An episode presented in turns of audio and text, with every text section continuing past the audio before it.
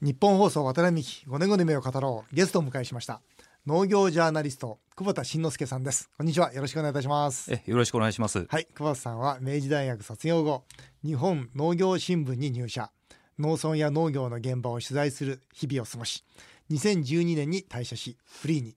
昨年出された著書 GDP4% の日本農業は自動車産業を超えるでは徹底した現場取材から日本農業は衰退産業ではなく成長産業であると論理的に主張されております、えー、今回は現場を取材し続ける農業ジャーナリストと日本の農業の未来についてお話をしてみたいと思います。あの私ですねあの参議院会館で毎月勉強会開いてまして、はい、あの農業とか介護とか、えー、財政とかいろんなテーマでやるんですけど、あのつい先日の農業の勉強会でこの本使わせていただきました、あありがとうございます。うん非常にその現場の成功事例と言いますかね、あるべき事例、えー、大型村の秋田小町とか、あとそうです福井県の JA 竹生、はい、まあ、そんなところのです、ね、事例をたくさん使わせていただいて、えー、しているわけですがさてあの本題に入る前にですね、えー、大学明治大学ですね、はい、明治大学学部は、えー、文学部です。農業学部じゃないんですか？えー、そうなんです。でなぜ、えー、日本農業新聞に入社されたんですか、大学の時にですね私あの民族学っていう、まあ、学問をあの専攻していまして、はい、であのその学問のその対象にしているのがですねあのあまり聞き慣れないかもしれないですけどその常民って言ってあの、まあ、常の民って書く常民と言われるあの人たちでいわゆるまあ稲作農耕民なんですね。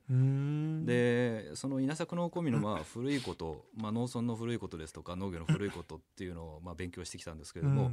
まあ、ふとその就職活動にするときにですねあの、まあ、今の農業どうなってるんだろうというのが一つのまあ問いとしてあってですね。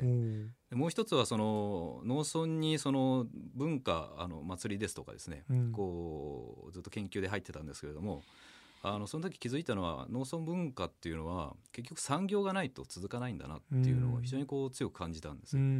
でじゃあ農村にその産業を起こすというかあの特にその農業ですね、うん、農業っていうものを産業化していくにはどうすればいいのかということをこう考えていきたいっていうのがまあ志望動機でしたね。当時の。ええ、で十何年間？いやあの8年ですね。8年。間、ええ、8年間じゃあ現場で取材をされて、ええ、でまあフリーになられたわけですね、まあ、フリーになったきっかけは何ですか？フリーになったのはですね、はい、あの日本農業新聞というちょっと会社のあの組織と関係あるんですけれども、はい、農業新聞っていうのはあの農協の機関紙 JA の機関紙なんです。で私あの一番最後にやったのはですね あの農協の独禁法違反のですねスクープがありましてですねそれをまあやったんですけれどもあのいられなくなっちゃったんだ。えっ、ー、といやあの在籍はできたんですけれどもいわゆるその続報をですね続報というかその深く追っていくことがですね、できないと、で農業問題ってこう追っていくと必ず農協に当たるので、いわゆるその農業のジャーナリストとしてはここにいても仕事はできないなっていうような、ね。ええ、まあそれの方がね仕事はしやすいでしょうね。ええ、それでまああのコウさんは今、日本の農業が大変革期を迎えようとしているということを、まあこの本の中で言われているわけですが、えええー、まあその理由としてはやっぱりあれですか？あの平均年齢がもう今68歳でしたっけ？あの年齢がこう上がってきているということで、まあ、それによって離農が起こるというふうに思われてるんですか？大体農林業センサスっていう農水省が出してる、はい、5年ごとに出してる統計があるんですけれども、はい、それを見ていただくと70歳でですね農家って一気にやめていくんですね。さすがにしんどいんでしょうね。そうですね。体力的に、ええ。まあ日本のそのえーと、農家っていうのは圧倒的多数がその零細な農家の方で、はい、大体200万円以下のです、ね、農業所得の方っていうのがまあ7割以上占めてるんですけれども、はい。まあ、その人たちが一気にまあ辞めていくわけなんですね。そうですね、ええ、でそうすると、まあ、農家あのこれからまあ専業でです、ね、やってる経営力のある農家の方々のところに一気にやっぱ農地が集まってくると、うん、でもう一つはその,、えーと、その零細の農家の方っていうのはいわゆる保護対象であったので、うん、まあ、そこにまあ関わってくるその政治的なですね問題えーとまあ、農政トライアングルという、まあ、農水省とかの集まりがあるんですけども、うん、そこの政治力が一気にこう弱体化していって、うん、むしろその企業とかが入ってきやすくなるなというふうな印象を受けます、ええ、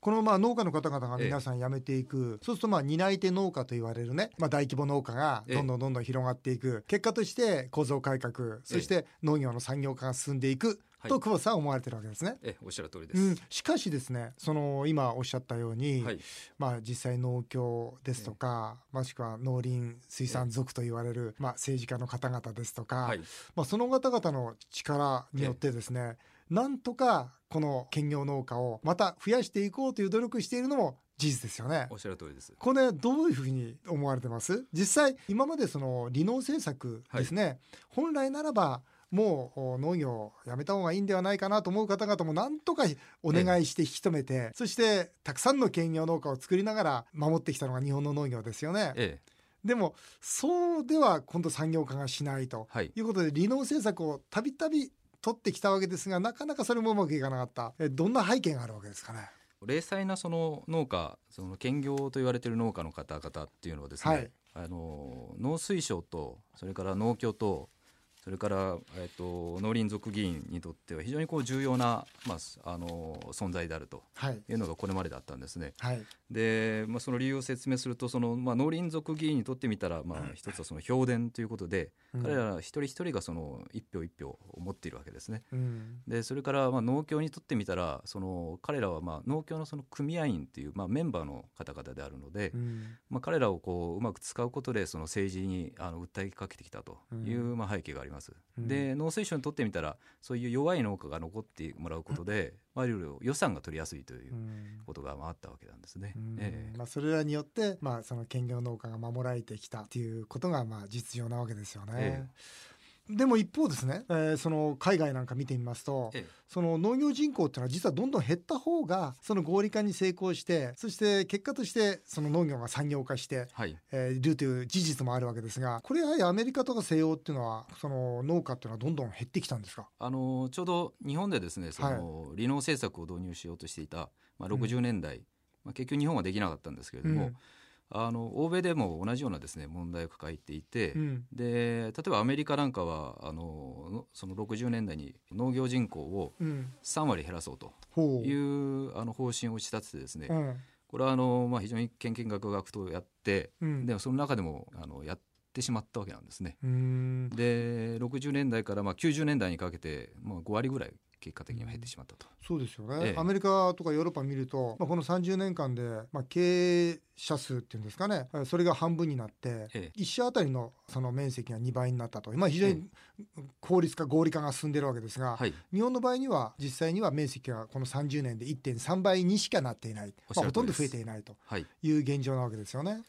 ただですね、ええ、まあ、私もいろんな兼業農家の方々とこうお話しする機会がもちろんあるわけですが、ええ、まあ、ワタミファーム等々やってまいりましたんでその方々って何ですかねその農協が続けろって言ってるからやってるわけでも別にその彼らとしたらなんかその一つの政治力を持ちたいから続けてるわけでもなくて、え、ただ単純にお父さんおじいちゃんがずっとこの農地を守ってきたと。だからこの農地でなんかそのものを作りたい仕事はするけれども農業もやりたいという本当に純粋な思いで兼業農家をやられている方々もいらっしゃるわけですよね。ええ、ただこの方々赤字でも続けてるわけですよね。ええ、こういう方々のまあ実情っていうのは、ええ、はい、あ久保さん実際現場回らっててどう思います？あのそのこと自体全く否定しなくて、楽しみでやってるということは非常に、うん、あのいいことだと思うんですけれども、うんうんただその彼らといわゆるその農業だけで食べている方、うん、農家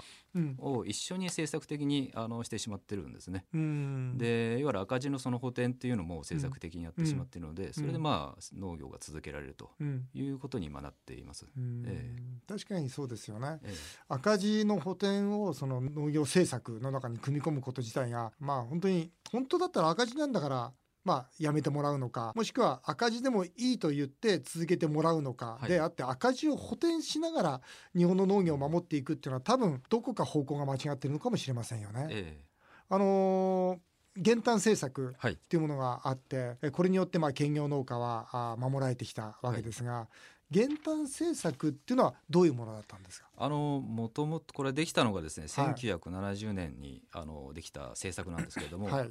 いわゆるあの生産調整というのがまあ正しいんですけれども、うん、まあ、一般的にはその減反政策と、うん、当初の目的はですね、うん、その国がまあ生産者にあのから買い取る価格と、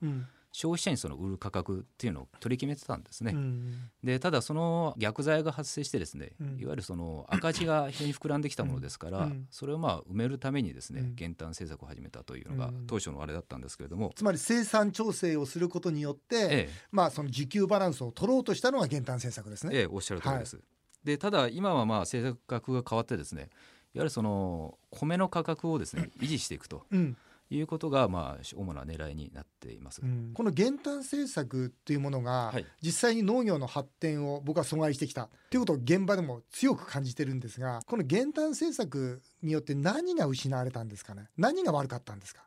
えー、と一つは その需給をですね非常にこうあのタイトにしてタイト調整したことで、うん、米価をですねあの高く維持してきたと、うん、でそれによってまあ消費者のその負担が非常に増えてきてで財政的にもですねそこにまあ70年に始まってからあの8兆円というですね予算が投じられてきたというそうですね。ことがあります、ね、お米を高く維持するために国のお金を投入した、ええ、結果として国民が高いお米を買わなければならなくなった、まあ、結果としてお米の消費も減った。ということになりますよね、おっしゃる通りです。2つ目はですねあの、まあ、減反というのは米をまあ作らない減らすための政策ですから、うんそのお米のその品種というものをですね開発する、まあ、国がこれ主導してやってきたんですけれども、ね、まあ、これも多くたくさん取れるですね、その品種の開発をまあ閉ざしてしまったということですね。すねええ、要するにそのお米はたくさん作らない方がいいわけだから、はい、この減反政策が始まってからいきなり品種改良の努力をしなくなったんですよね。おっしゃる通りです。できれば一つの面積でたくさん取れた方がいいのに、そんなことしても意味がないからっていうことで品種改良しなくなってしまったんですよね。ええ、これがまさにに一つの弊害ですよね。ええ、あと輸出においても、はい、これは芽を摘んできたと言えますね。あのー、本来であると、まあ、たくさん作れば作るほど、うん、まあ、海外に輸出していくと。そうですね。余るわけですからね。余るので、うん、まあ、これがあの他の国がやってることなんですけど、うん、日本は逆そうではなくて生産をこう減らして減らしてですね、まあ、輸出はに目を向けるんではなくて減らすという方向にとにかく一方的に余らせないようにしてきたわけですよね、ええ、結果として輸出の目を摘みましたね、ええ、おっしゃるあと補助金頼みですね。補助金頼みの体質。つまりいろんな産業そうですけど、ええ、やっぱり守られると弱くなってしまうって事実があると思うんですね、え、僕もいろいろずっといろんな産業やってきたんですが外食産業なんてのは全然守られてないから体質が非常に強くて、海外に行っても日本のサービス業ってどんどん通用するわけですよ。しかしじゃあ日本の例えばどうでしょう医療もそうですね、ええ、まあ、特に農業なんかそうですね。守られたがゆえにその体質自体が弱くなってしまってるってい。う現実があるわけですよね。この減反政策はどういう形で農家を守ったんですか、はいあのまあ、米を作らせない代わりにですね、うん、まあ、例えば大豆ですとか、うん、あるいは麦ですとか、うん、いわゆるそういうものを作ると、まあ、お金がもらえる仕組みを作ったんですね。でそうすることで米以外のそのものを作らせて米の生産量を減らすということで、まあ、需給を調整していったという背景があります。そうですよね。だから、あの飼料米っていうんですか餌のお米ですよね、ええ、餌のお米を作ると、はい、補助金でその普通のお米を作った以上の利益が出るようになるわけですよね。ええ、おっしゃる通りです。であったら餌を作ることが本当に大事なことなのかな。つまり、農家の方にとってみればやっぱり人に食べてもらって、ええ、美味しいって言ってもらいたいという思いで、え、それが何でもかんでもね、作れと。餌になる米を作れって言ったことは実は農家の方々のその本当にやる気も削いでしまっているという現実があるかもしれませんね。はい。えー、そんな中でですね今この TPP というところで、まあ、このお米の政策も大きな風穴が開こうとしているわけですが、ええ、重要5項目、はい、米麦牛肉豚肉乳製品、砂糖を守るという、国会決議があったわけですが、えー、久保さんの目から見て、ええ、この重要5項目守られたというふうに思われてます？それとも守られていないと思います？あの守られた例外扱いになったので、まあ、守られてしまったと。守られた。つまり、重要5項目のうち約3割はまあ関税撤廃なんで、まあ、野党の方々はですねこれは違反じゃないかと言ってるんですがでも久保さんの目から見たらこれは守られたっていうふうに思いますか？守られてしまったと。よくなかったというふうに。守られてしまった、ええ。お確かにお米は、例えば TPP で入ってくるっていうのは実は全体の1%にしか過ぎないんですよね。はい、過ぎないっていうかだからだからこそ守ったと、えまあ、自民党は言ってるわけですが、えこれ守られてしまったっていうのはどういう意見ですか、はい、米をちょっと例に挙げたいんですけれども、はいはい。まあ、米についてはですねもうすでに2014年の段階であの海外に輸出ししていける米価までまあ下がってるんですよね。うん。で、ね、大体まあ7000ぐらいになると、まあ、輸出していける十分素地が整うというふうに言われてるんですけれども、うんうん、まあ、7000円を、まあ、1票ですね、うん、7000円以下で、まあ、作れる方々っていうのはもう日本の農家でかなり出てきているので、うん、まあ、せっかくその競争力をですねこれからつけていくという上においてですね完全本当は取っ払ってしまった方が良かったというふうに考えます。ね、十分競争力あるから1%だけ入れて、ええ、他の関税は高いままで日本の農家を守るんではなくてこんだったら全部なくした方がいいじゃないかと。素晴らしいですね。ね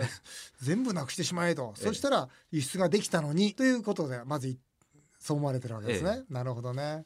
さてあの今週はですね日本の農業の問題点とか矛盾とかですね、ええ、これを中心に、えー、お話をお伺いしてきました。来週はですね、はい、えじゃあどうすんのと、ええ、ね、日本の農業はどうすればいいのというお話をですね、えー、ジャーナリストの久保さんとしっかりお話をさせていただきたいというふうに思います。来週は久保さんの5年後の夢もお伺いしたいと思っております。はい、ぜひよろしくお願いいたします。えこちらこそよろしくお願いします。